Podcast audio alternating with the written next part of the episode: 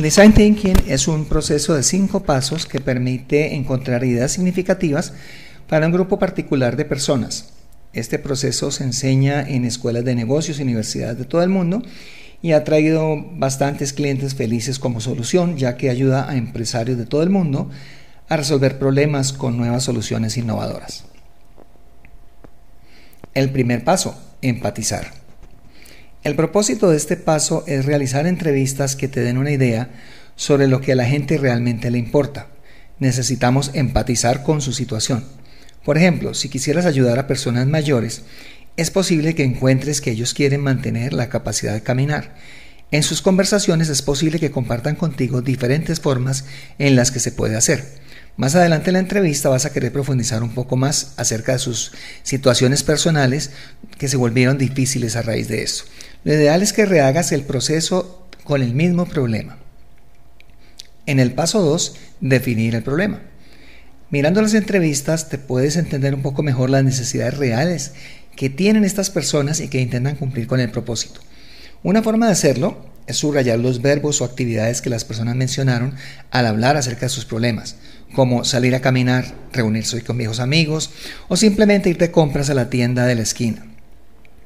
Puede que te des cuenta que no se trata tanto de salir, sino más bien de mantenerse en contacto. Después del análisis, formula una declaración del problema. Algunos ancianos temen estar solos, por ejemplo, y desean mantenerse conectados. En el paso 3, idear. Ahora concéntrate solo en la declaración del problema y pon ideas que resuelvan ese problema. El punto no es tener una idea perfecta, sino más bien proponer tantas ideas como sean posible, como experiencias únicas de realidad virtual, aeropatines amigables con el adulto mayor o una carretilla modificada.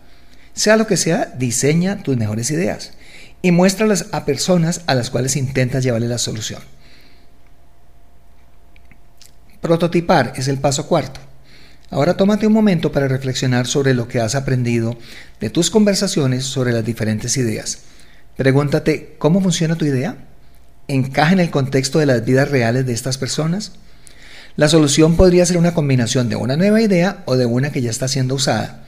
Luego conecta los puntos, crea tu solución final y construye un prototipo real, que sea obviamente lo suficientemente bueno para ser probado. Y el paso 5, probar. Ahora prueba tu prototipo con usuarios reales.